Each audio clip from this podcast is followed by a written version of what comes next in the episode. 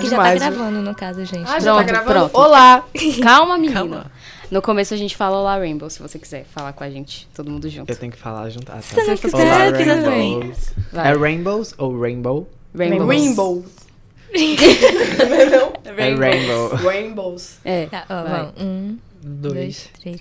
Olá, Rainbows. Sejam... Sejam bem-vindos a mais um episódio do Rainbow Cast. Eu me chamo Pablo. Eu me chamo Clara. Meu nome é Ariane. Eu me chamo Pedro. E eu sou Mikael, do Everybody Can. Arrasou. Bom, o Mikael é nosso convidado, nossa convidada, como você preferir se chamar, é, de hoje. E como você já falou, você é do Everybody Can, a gente queria que você falasse um pouco do seu projeto. O que, que Sim, então, hoje eu vim aqui representando o Everybody Can, né? Porque os outros integrantes não puderam vir, mas tô aqui pra dar o nome. o Everybody Can surgiu é, no se- te- é, terceiro semestre. É, pois assim, no segundo, eu tinha sido convidado pra participar de um editorial sem de moda sem gênero e tal.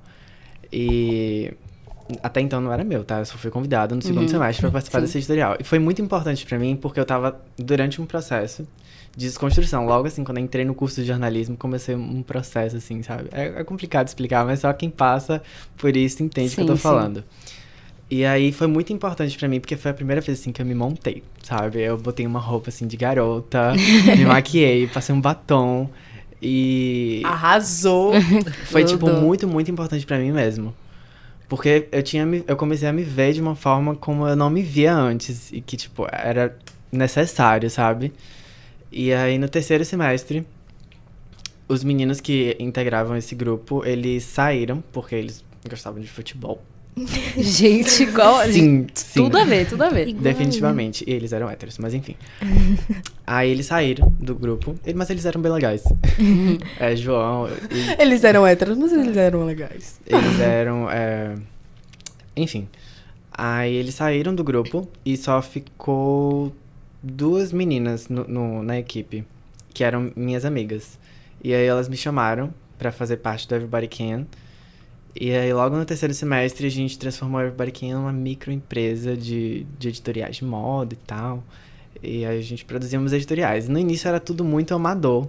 Porque a gente só tinha vontade de, ah, vamos fazer uma coisa assim de moda, que a gente gosta de Parece tirar a gente foto. quando começou também o A nosso gente gosta de projeto. tirar foto, não sei o quê. E aí a gente começou na loucura. Primeiro editorial, a gente chamou tipo 12 modelos. Enfim, foi uma, uma loucura, né? Fashion Week, hein? É. Total. Aí no quarto semestre a gente começou a se dedicar mais, né, ao projeto. Aí começamos a dar corpo pra ele e tal. Só que aí metade do meu grupo se desfez de novo, porque três Entendemos. pessoas desistiram do curso, saíram de Salvador, Ah, se mudaram e tal. Acontece. Já passei por isso. É, a gente já passou por e isso aí também. eu tinha umas três amigas na, no meu curso de jornalismo que é, elas tinham um grupo, tinham um grupo de interdisciplinar que nunca dava certo. nunca dava certo. Todo semestre elas vinham com coisa diferente e depois desistiam porque não dava certo. Contando sua história. E uma amiga. delas é formada em moda. E a gente É. saía junto pra evento de moda e tal. A gente conversava muito sobre moda. Eu falei, velho, entra na minha equipe, porque a gente pode fazer alguma coisa, sabe? Sim. Aí. Isso foi no quinto semestre, no semestre passado. Nossa. É, porque dá a impressão de que, Que- o projeto já, já tava bem formado há muito tempo. Aí no quinto semestre elas entraram. Aí ficou eu, Júlia, Penélope e que a gente tava desde o terceiro semestre no caso, e aí entrou Larissa, Ivna e Dani. Aí elas ficavam responsáveis pela diagramação da revista e Larissa ficava mais com parte de produção de moda junto comigo. Aí a gente transformou a Can numa revista digital. Legal. Aí a gente conseguiu definitivamente dar um corpo para o que a gente já estava propondo desde o segundo semestre. Terceiro, na verdade. Aí, como foi no semestre passado, a gente falou assim: e aí, o que a gente vai fazer nessa revista? A gente vai falar sobre o quê? E tinha muitas coisas em comum no grupo, né? A gente tinha uma, um viés politizado, engajado, a gente tinha é, esse interesse por temas mais. é, assim, como é que eu posso dizer? Que um contra os padrões. Sim, sim. Toda essa proposta. Aí a gente debatendo temas, qual seria o primeiro o a primeira edição da revista. Aí decidimos falar sobre o movimento de contracultura. Aí, através do movimento de contracultura, a gente tinha um, um, um pontinho, assim, pra puxar aquilo e fazer uns editoriais de moda. Aí a gente fez editorial de moda sobre o, afro, o, o movimento afro, o movimento punk e o movimento hippie. Inclusive, maravilhosas fotos a gente viu. Sim, aí a gente fez parceria com uma fotógrafa chamada Maria Naomi, que ela a- é, abraçou a proposta com a gente. Aí a gente, enfim, começou a se dedicar mais. Aí você percebe, se você for olhar o nosso começo e até onde a gente chegou agora, a gente evoluiu bastante. A gente tem um amadurecimento bem grande no projeto. E aí, nesse semestre agora, chegamos ao tema de tabu. Tabu, vamos falar sobre. É, assim, com mesmo, a mesma proposta de desses temas assim que vão contra padrões sociais e todo esse movimento mais engajado, sabe? E tem editoriais de moda, claro, porque é muito Sim, importante pra sim. gente. Eu acho que eu não sei se eu falei sobre isso, mas o Can é tipo assim, comportamento, cultura, moda, enfim, todos esses temas envolvidos ali pra ter uma rotatividade de conteúdo e não ficar sempre naquela mesma coisa, né? Só moda, moda, moda, moda. É, eu ia perguntar uma coisa. Você já trabalhava como modelo antes? É isso. Eu. Desde, tipo, quando eu tinha 12 anos, eu já trabalhava como modelo. Só que antes eu era modelo boy. Eu era Sim, boyzinho, sim. sabe? E não deu, não deu certo. Não, Sabe? não rolou, só não rolou. foi. Não rolou porque eu acho que envolve muitas coisas. Dentre elas, é, estava a forma como eu me via, né? E se a forma como eu me via já não era a forma mais adequada, eu acho que a gente externaliza muito o que, que a gente é por dentro. Aí, enfim, eu já passei por vários problemas durante minha adolescência, foi um desastre, inclusive. o colégio, então, nem se fala. É, a faculdade me ajudou muito é, em todo esse processo de amadurecimento. E aí, depois que eu participei do primeiro editorial do Everybody Can, lá no segundo semestre, que eu participei, que eu me montei e tal, não sei o quê, aí eu comecei a passar por um processo de desconstrução de fato, sabe? Eu comecei a me ver de outra forma, me vestir de outra forma, me expressar de outra forma. Isso tudo começou a mexer muito comigo, com minha autoestima. Aí eu resolvi voltar a modelar, sabe? Aí uns fotógrafos já me seguiam no Instagram e aí eles começaram a me chamar, tipo, ah, vamos fazer um editorial. Aí eu falei, ai gente, eu vou vamos jogar nisso de novo. Aí foi, tipo, foi péssimo pra mim durante o processo, porque assim, eu participei de concursos de, de modelo. Concursos de modelo é péssimo. Eu não aconselho ninguém a participar. Nossa, imagina. Porque isso ser- mexe totalmente com a sua autoestima. É muito competitivo. É um mercado assim.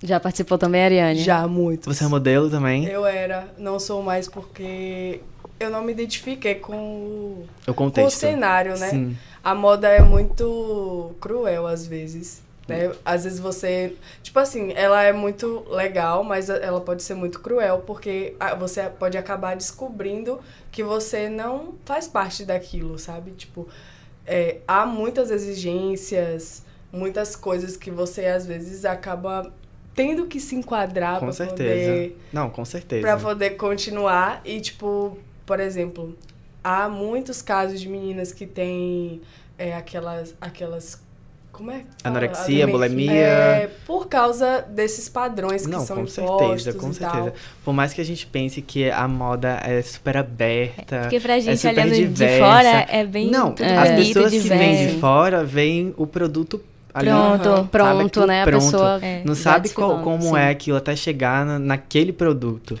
Eu né? lembro, eu lembro que quando eu era modelo, meu produtor, ele adorava meu perfil, adorava a minha altura, só que ele dizia que pra eu ir pra São Paulo eu precisava emagrecer mais do que eu já era magra. E você Ou não seja, tem. Eu já- meu amor, eu já ouvi isso muitas vezes. Aí, assim, voltando ao meu raciocínio lá do, de como eu me tornei modelo, né? Nisso eu comecei a participar de, de editoriais de moda de novo. Aí eu participei de um, de outro, de um, de outro. Aí eu falei, não, eu quero ser modelo de novo. Só que dessa vez de uma outra forma. Completamente diferente. Aí eu conheci o meu booker, que é o Vini Vasconcelos. E aí, enfim, ele pediu pra eu mandar umas fotos de Polaroid pra ele e tal. Ele gostou do meu perfil. E aí eu comecei a fazer uns trabalhos com ele. E nisso comecei a alternar, né? Everybody Can fazia produção de moda e do outro lado eu era o modelo. Era uma coisa assim louca. Tanto que no, no semestre passado eu fiz até um editorial pro Everybody Can, é, em parceria com outro fotógrafo. E aí o meu professor falou assim: não, você é a cara do Everybody Can. Aí, enfim, nesse semestre a gente repetiu a dose, fizemos um outro editorial. Eu fiz um outro editorial, participei, né? E com outro fotógrafo também. Assim, pra incorporar toda essa. esse intuito aí de desconstrução e de. Enfim, é isso. Mas assim, voltando agora a um outro raciocínio que a gente estava aqui falando sobre o mundo da moda em si, eu acho que de fato o mundo da moda, por mais que ele a gente acha que ele seja diverso, ele não é, ele é muito cruel. Eu já passei por várias situações assim que me colocaram é, num lugar que eu me questionei se era isso realmente que eu queria. É, assim, eu me acho magro, sabe? Eu tenho 46 quilos, eu tenho 1,74m de altura. Meu Deus, você tem o mesmo. o mesmo É, eu peso sou magro, mas assim, uma vez eu fiz um casting e aí um burger chegou assim pra mim e falou: Seu corpo tá ótimo, mas você pode melhorar. Meu Deus. Gente, e aí que começam, né, os problemas psicológicos, E eu que era chamada de gorda. Nossa, eu imagino. Com 60 quilos. E 1,88m de altura. Você é bem mais Gente. alta que eu, tipo, bem mais alta. Sim. E aí, é isso, sabe? Porque a, o, o negócio é o seguinte: você chega lá pra um trabalho de modelo. Mas se você tiver acima do peso, as outras meninas elas vão pegar o trabalho por você. Sabe? Então, assim, se você não estiver no padrão, você perde.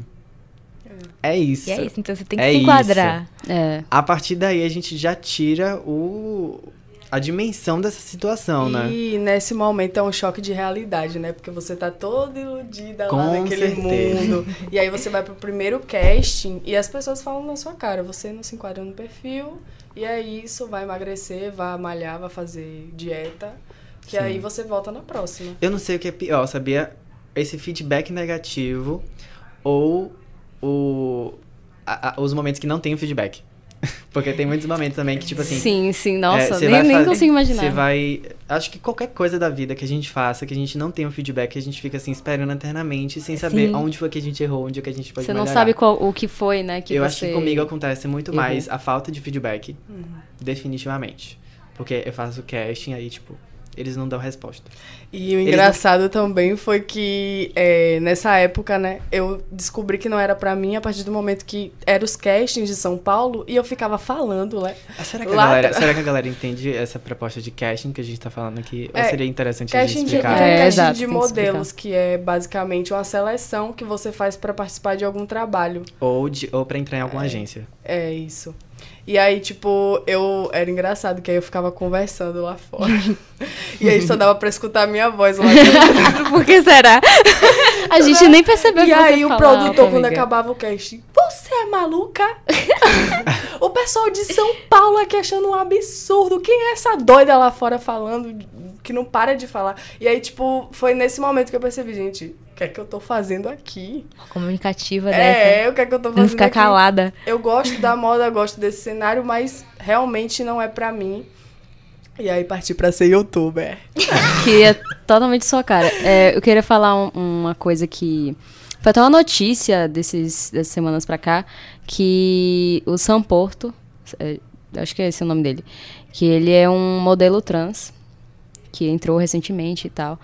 Só que ele é branco, alto, magro.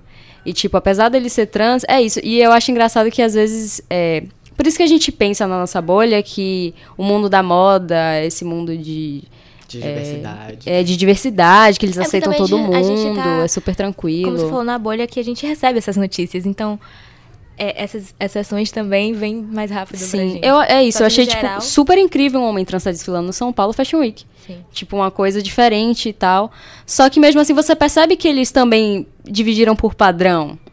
Não era um homem trans, negro, gordo, enfim. É, Então tem toda essa, Não, é toda definitivamente. essa questão. é, assim, nada que você se proponha a transformar não é fácil. São processos Tem que- lentos é. E que exigem tempo. É, eu estar hoje fazendo, por exemplo, um barra fashion, por exemplo. Eu, eu participei do barra fashion. Arrasou. Eu nunca tinha visto nenhum, é, nenhuma pessoa trans participando do Barra Fashion, muito menos uma pessoa não binária, digamos assim.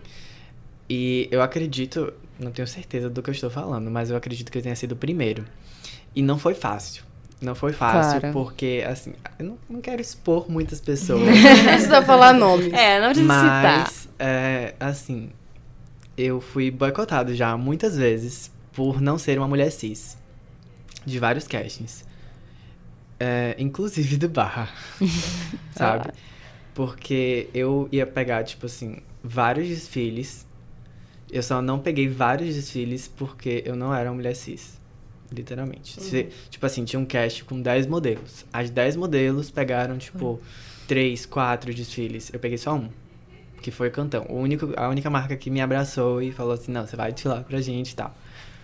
E foi incrível, foi uma experiência, assim, única, né? Então, por mais que eu não tenha pego vários desfiles, eu peguei um e já estava Já no é Barra um Fashion. começo, Isso é. já é um grande passo. É, já é um grande vai dar. E a gente também tem um cenário aqui na Bahia, né? Meio diferente, assim, da moda. É, a moda aqui é muito mais restrita. É escasso. É. A gente não tem um cenário de moda consolidado. É. É uma coisa que tá se abrindo ainda aos pouquinhos, sabe? Não é uma coisa assim tão aberta. Em São Paulo, eu acho que é muito mais valorizado os modelos, né? Tanto na O questão... cenário de moda em si. É. E aí, tipo, eu vejo também que hoje em dia estão tendo marcas que estão selecionando modelos fora do padrão. Do padrão. Uhum. Teve um desfile no, no São Paulo Fashion Week no ano passado de uma marca de roupas, eu acho que era a Street, o, o estilo das roupas.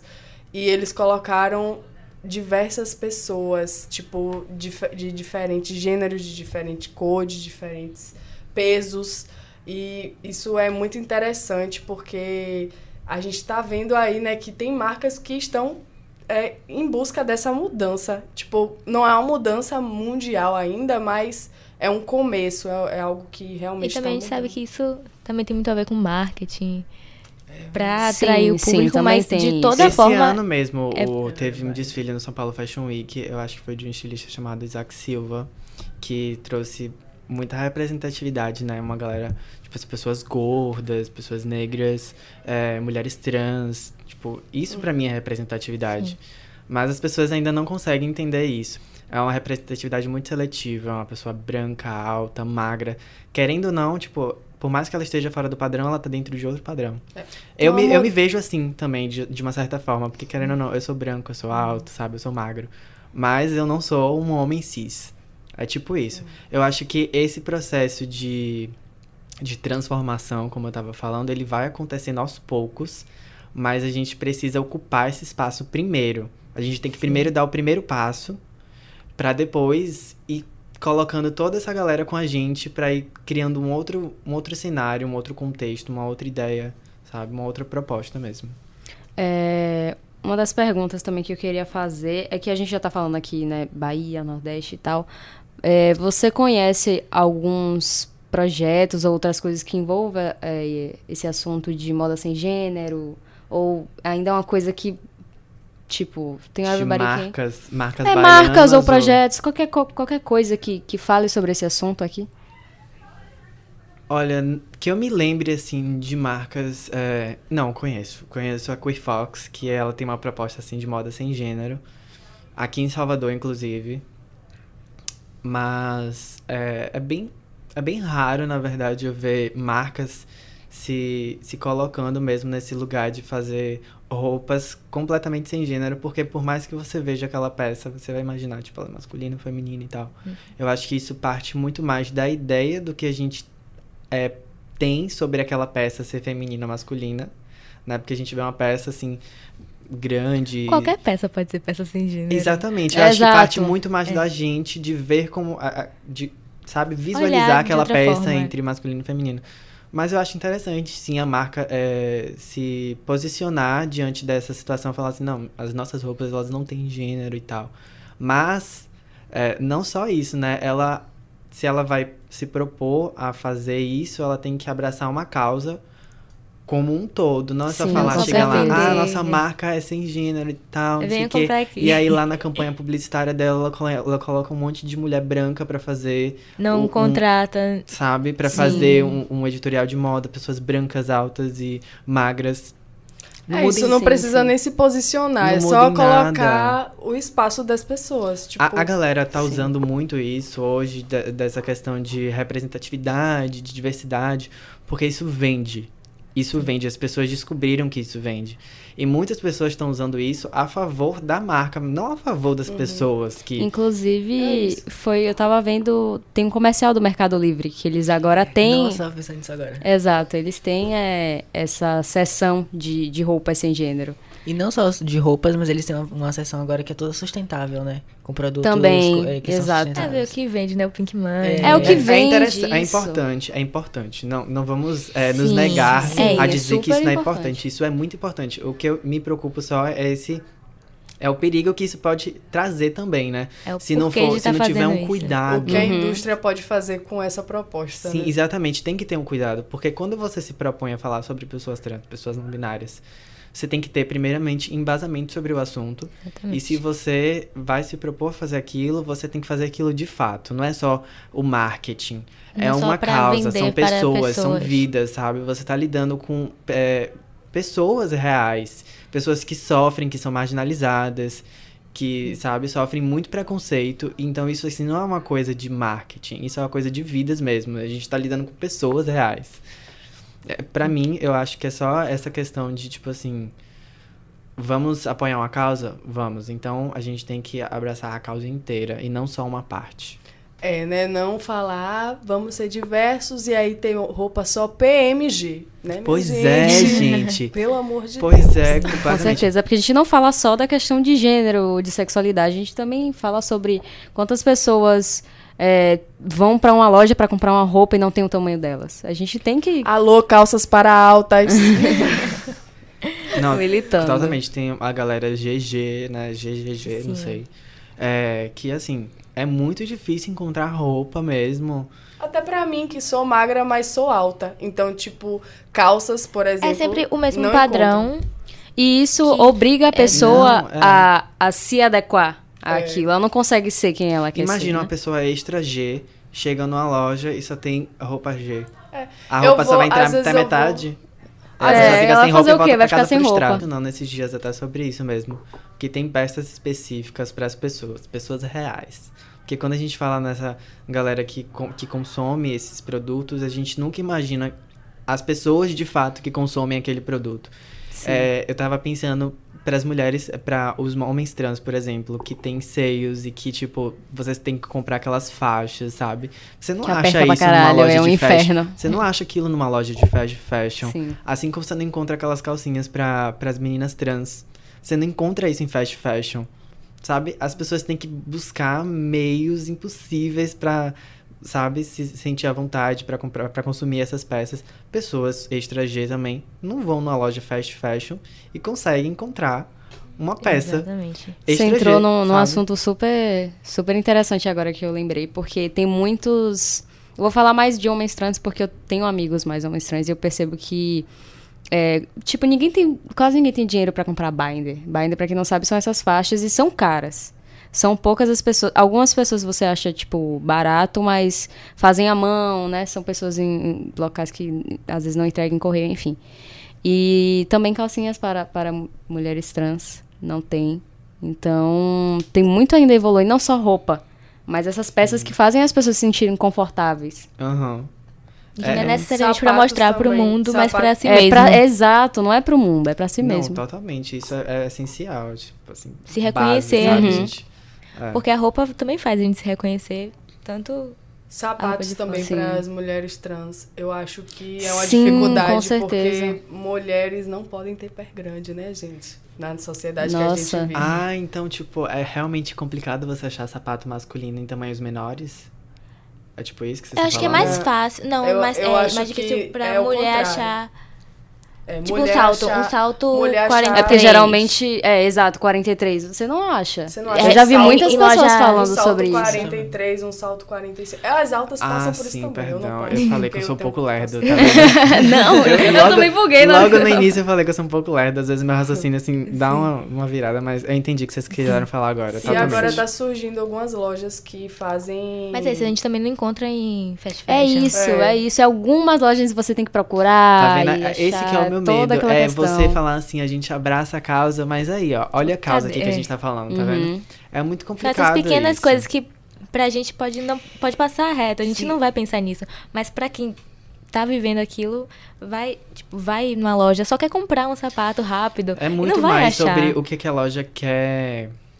Que- Quer vender o seu produto, sabe? Quer, quer lucrar, eles querem lucrar, eles não querem saber de fato sobre. Tem sobre... vendedores que você vai comprar um, um sapato e aí é menor do que o seu pé, aí fica falando, não, porque vai ceder. Não, gente. Nossa, vai tipo, ceder. será que. Sei lá, nunca vi isso, mas falar isso pra uma pessoa, tipo, sei lá, uma mulher trans vai comprar um salto, tá procurando, vai com toda. Eu acho que foi É. a Riachuelo, né, que há um tempo atrás lançou essa coisa de, ah, nossas roupas não têm gênero. não sei-. C&A. algum- alguma Não dessas. me Alguma lembro. dessas, Deve mas ter sido assim, alguma dessas. Cadê as vendedoras trans da loja? Sabe? Nossa, sim, ainda tem Mas essa eu vi questão. até que, não sei, alguma dessas lojas também abriram vagas pra pessoas trans. Particularmente, eu vou falar sobre a minha experiência especial. Eu nunca, na minha vida, entrei no shopping e fui em uma loja e encontrei uma vendedora trans. Também não. Nunca. Também nunca vi. É, Vocês já Eu viram? já vi uma vez. Eu nunca Já vi. vi uma vez. Eu já vi, eu já vi assim. Você vê uma não coisa, loja tipo, uma vez. Uma vez, sim. Um ano vi. É. Eu já vi, mas não em loja de roupas. Então não É, não é, é, é- só também não loja foi loja de roupas. alternativa. Em loja mais alternativa. Não, foi loja de eletrônico. E geralmente também, como a Clara falou, é loja alternativa, uma coisa É. diferente. É uma loja com um nicho mais específico. Exato. Não é uma loja, tipo, você vai lá no Salvador Shopping, numa, sei lá, uma loja lá.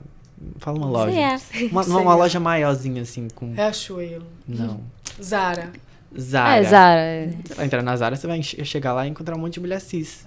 Você não vai encontrar uma mulher trans. É verdade. É isso. É isso, e se não colocar essas pessoas no mercado, as pessoas nunca vão respeitar, tipo assim, não que seja, sei lá, a pessoa né, engula Não, aí que é, nós temos também de- atendentes.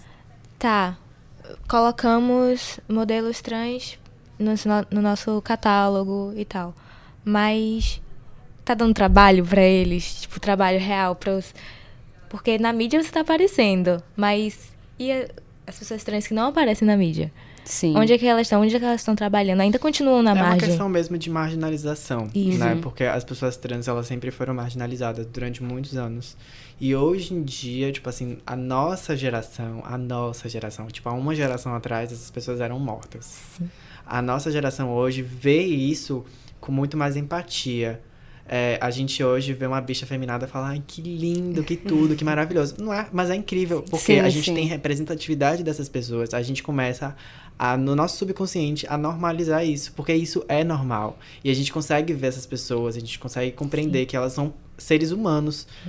É, assim, fugiu meu raciocínio, Eu mas... ia, eu ia até falar, eu ia até falar um, uma- um fator desse, que é, tipo, colocar também nas agências publicitárias pessoas trans para elas terem um lugar de fala Não, e com certeza. dizer, não, desse jeito que vai funcionar, é desse jeito que tem que ser. Exatamente. Porque quanto mais pessoas no, na produção, né, melhor vai ser o resultado, mais, Sim. mais vai... Mas real. É, mais real.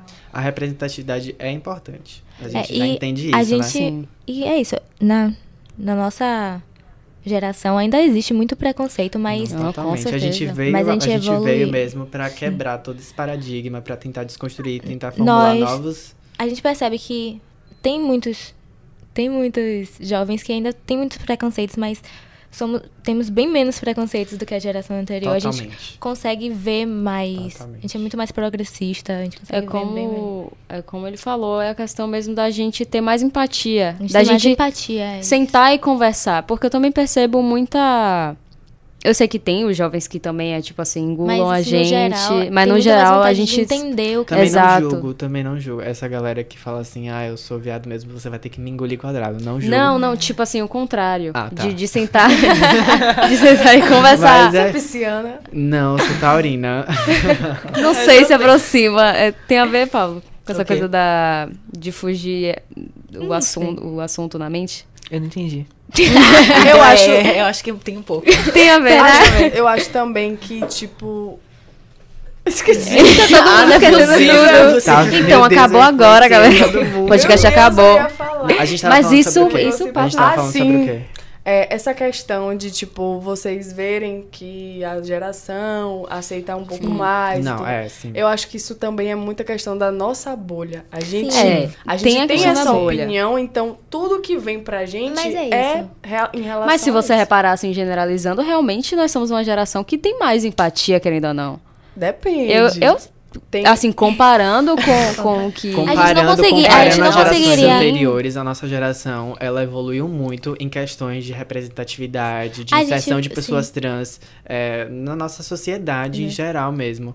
Mano, a gente, tipo, não tinha representatividade nenhuma de pessoas A A trans. gente É. falar Qual sobre era, isso. Qual era, tipo, a representatividade que pessoas trans tinham há uma geração atrás? A única, tipo, o único meio de trabalho delas era, tipo, é, em casas noturnas, fazendo shows, não sei o quê.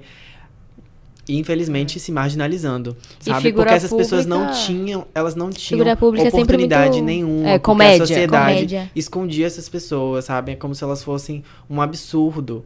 Hoje em dia, essas pessoas conseguem, tipo assim, por mais que seja muito complicado, elas já têm algum ali A gente um consegue respaldo falar mesmo sobre pra, isso. sabe, Sim. tentar Sem- outros meios de trabalho e tal.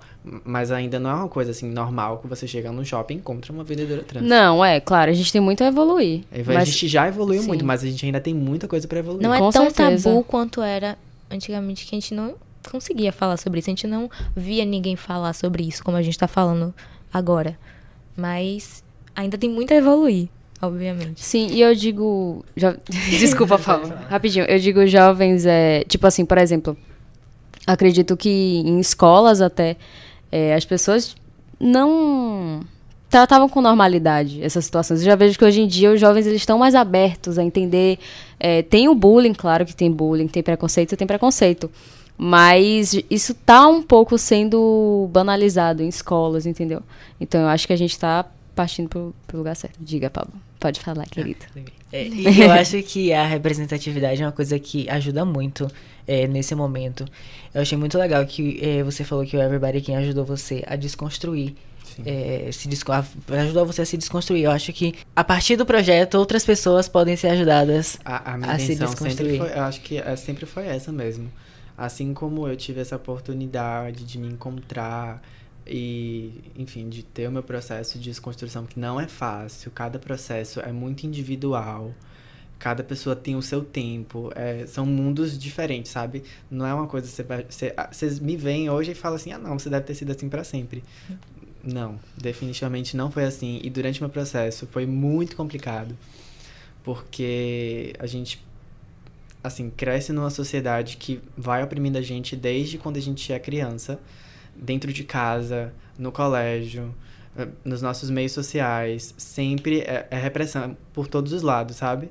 E aí, pra você se desvincular de tudo isso, abrir mão de todas aquelas concepções que você tem sobre o que é bonito, sobre o que é feio, sobre o que é certo, sobre o que é errado. O abrir mão de tudo de isso se e ter autonomia própria pra assumir a sua personalidade, a sua identidade, não é fácil. Não é fácil, é muito difícil. É, assim, pra mim foi um ano de isolamento total do mundo. Definitivamente. É porque acho E que a o- sua família te, apo- te apoiou? Como foi o processo? Minha, tipo assim, eu sempre morei com minha mãe, só com a minha mãe. E foi muito bom isso, porque meu pai é muito machista. Muito Sim. machista. E ele foi um dos principais fatores que me prejudicaram muito durante o processo e antes do processo. sabe? Homens sempre tóxicos, né? Porque ele, de certa forma, eu não vou, tipo, Julgar. julgar ele nem nada. Inclusive, hoje é aniversário dele. Parabéns! a gente nunca falou, né? Mas assim, é, não julgo ele porque eu entendo que ele veio de uma outra geração. É... Enfim, Uhum. é um cara de 58 anos. É. Então eu não imagino como é que foi a vida dele lá no início, Uhum. quando ele era adolescente, tudo que ele passou, sabe? Tudo que ele começou a, a como é que eu posso dizer quando você absorve toda essa essa influência externa. E assim, ele acabou criando a personalidade dele, assim como eu acabei criando a minha personalidade, sabe? E ele se transformou numa pessoa muito diferente de mim, infelizmente. Então ele se tornou um cara muito machista, um cara homofóbico. E pra ele tudo isso é inconcebível, sabe? Esse, esse mundo alternativo, ele é tipo um absurdo. E isso acabou me prejudicando tanto durante como antes, porque antes ele jogou isso tudo pra mim. E aí você E aí que é eu-. Eu entendia tudo aquilo que ele tinha me passado como um, um, um referencial, né? Tipo assim, ah, eu não posso fugir disso porque isso é um absurdo. Era a mesma coisa, tipo, os pais acabam passando muitas coisas pro filho. Com a gente não tem certeza. como negar isso. E, assim, abrir mão de tudo isso, começar a criar toda essa autonomia mesmo, foi muito complicado. E eu comecei a observar o processo de outras pessoas também, e eu vi que é tudo muito relativo. Cada pessoa tem um mundo, cada pessoa tem um tempo. Eu, basicamente, assim, levei um ano de muito aprendizado com outras pessoas, sabe? Absorvendo outras coisas, me desconstruindo mesmo. Gente, você se vê de uma outra forma, como você nunca se viu antes, é muito diferente. Eu acho que é o processo, assim. Não sei, é- ele é, é muito único. É muito único, porque eu não tenho. Eu não me vejo mais como eu me via antigamente. De forma alguma. Sabe? Eu sou. É Mikael antes, Mikael depois. Definitivamente. Falam que era minha irmã, mi- minha irmã gêmea que eu tinha. Que aí A morreu. gente se dividiu. É, que a gente é igual, né, amiga? Caso- É, vocês não estão vendo, mas a gente é a mesma pessoa. Você falou sobre seu pai ser mais velho, tipo, meu pai tem 61 anos. E é muito isso de. Também tem. Eu percebo que é muito isso de, tipo, tô aqui no, na Terra há mais tempo. Então eu. muito mais do que você. É, então o que eu tô falando é o correto e você tá errado. Tipo, Mas isso. é, é isso que é o errado, sabe? É uma pessoa ter esse. Essa fala mesmo de achar que sabe de tudo. Porque eu acho que por mais que a pessoa tenha vivido muitas coisas na vida dela e etc., a gente não vai tirar toda a experiência que essa pessoa traz com ela, né? Toda essa carga mesmo de experiências. Mas assim, você achar que você sabe de tudo é. Eu acho que é muito. É e isso só cola quando a gente é mesmo. criança, né? Porque quando a gente cresce, a gente percebe que nossos pais também erram, nossos Com pais certeza. também têm com opiniões certeza. A quadradas. gente nunca vai saber de tudo. Só que quando se trata de pessoas é, como nós, vamos dizer assim, é, eles começam a assumir muito mais esse poder de fala de ah, eu sei muito mais do que você. Sim. Eu sinto isso também. Mas, é como eu tinha falado, é muito perigoso também você falar que você sabe de tudo. Ninguém nunca sabe de tudo, gente. É. Todo mundo, até as pessoas que a gente tem como maior referência na nossa vida, independente de quem seja, essas pessoas erram. Todo mundo erra, nós somos humanos. Ninguém nunca Isso- sabe de tudo. Isso vale também pra nós jovens que tentam conversar com seus pais, porque a gente tem que entender que é- se a gente teve, tipo assim, você ficou um ano nisso de tentar se entender, de passar Uhum. por essas dificuldades, imagine a pessoa que tá ali do seu lado, não tá, não tá na sua cabeça. É, com Então, certeza. é um processo pra todo mundo. As pessoas, você vai fazer uma transição, as pessoas transicionam junto com você. E os pais também têm aquele, aquela expectativa no filho. Sempre Sim, o pai infelizmente, Fica, né? Infelizmente, Pra então. minha sorte, eu tive a minha mãe, que assim, ela não me reprimia tanto, só que ela também não me apoiava ao ponto de falar assim, É, não, eu passo por isso conseguir, Você vai conseguir, isso é um processo incrível, não sei o que. Não foi assim. Tipo assim, ela não me reprimia ao ponto de, tipo assim, não saia com essa roupa, senão eu vou deixar de amar você, algo assim. Eu sei que muita gente deve passar por isso. Eu tive essa sorte de minha mãe não me reprimir. Eu acho que isso foi algo muito positivo durante o meu processo, porque, assim, eu sempre fui uma pessoa muito determinada, e aí quando eu decido uma coisa, eu vou lá e faço o que eu quero. E aí a minha mãe, ela não me barrava pra fazer isso. E isso acabou me dando liberdade pra assumir essa nova postura, assumir esse novo conceito, e, enfim. E durante esse processo eu fui ensinando muitas coisas pra ela também.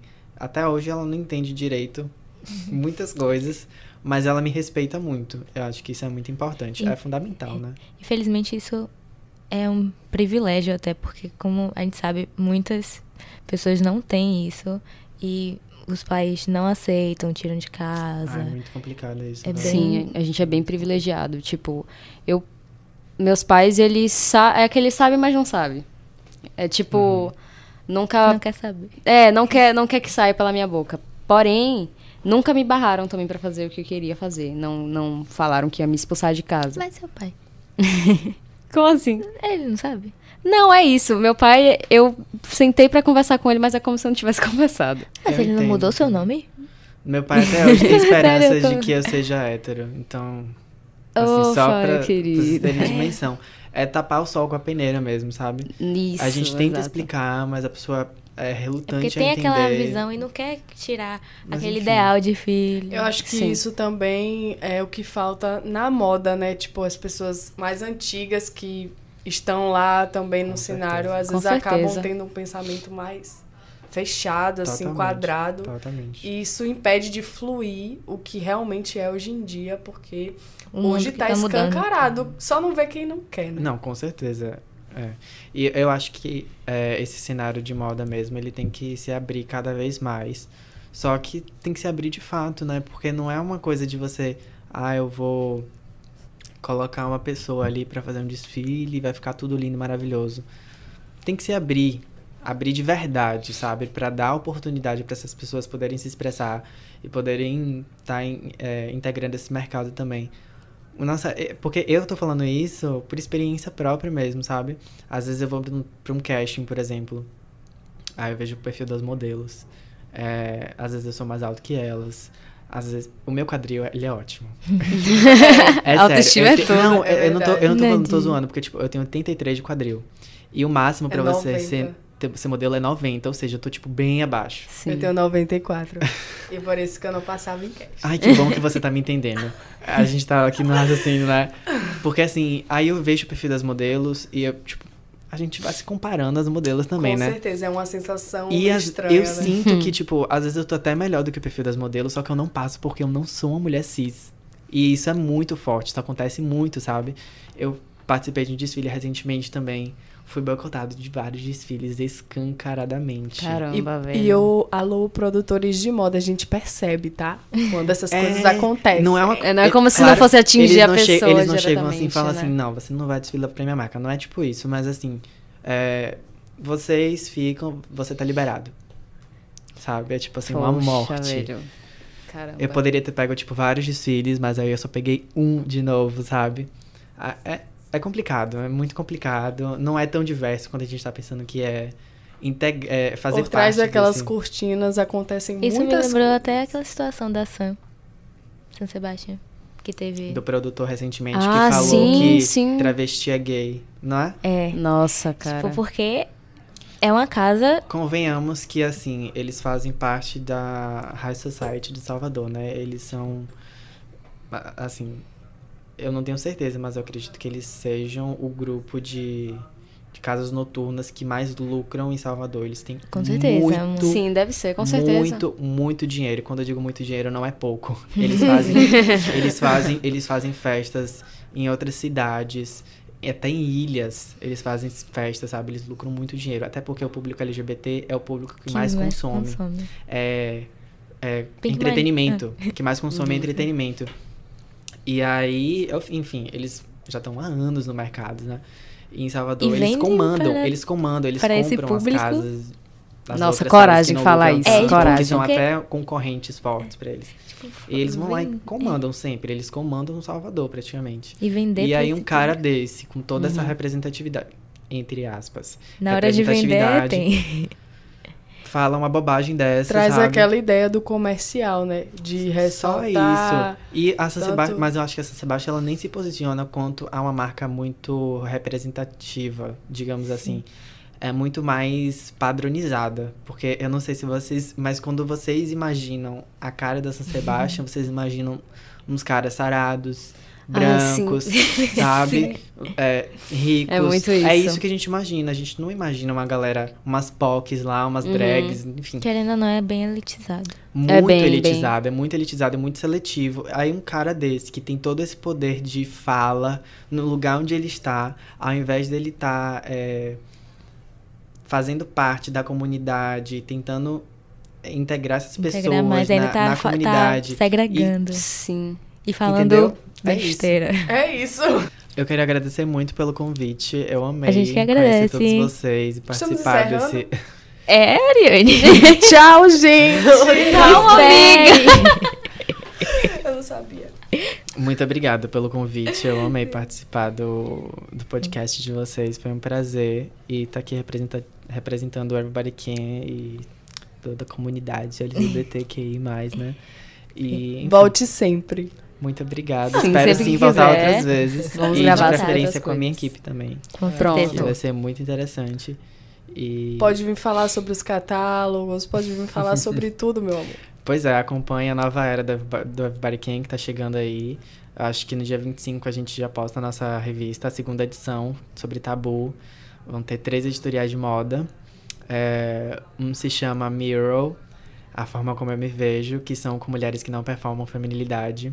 Ah. O outro é sobre LSD. E um editorial high fashion também, que é comigo e com o William Montenegro. Que, assim, são duas POCs. Gente, com tudo. muito glamour.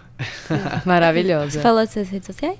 Sigam a gente nas redes sociais, é, arroba everybody can. Everybody can. pra ficar bem claro. E é isso. Muito obrigado. Sigam a gente nas redes sociais, o Rainbow Cash. É isso. Tchau. Tchau. Tchau, galera.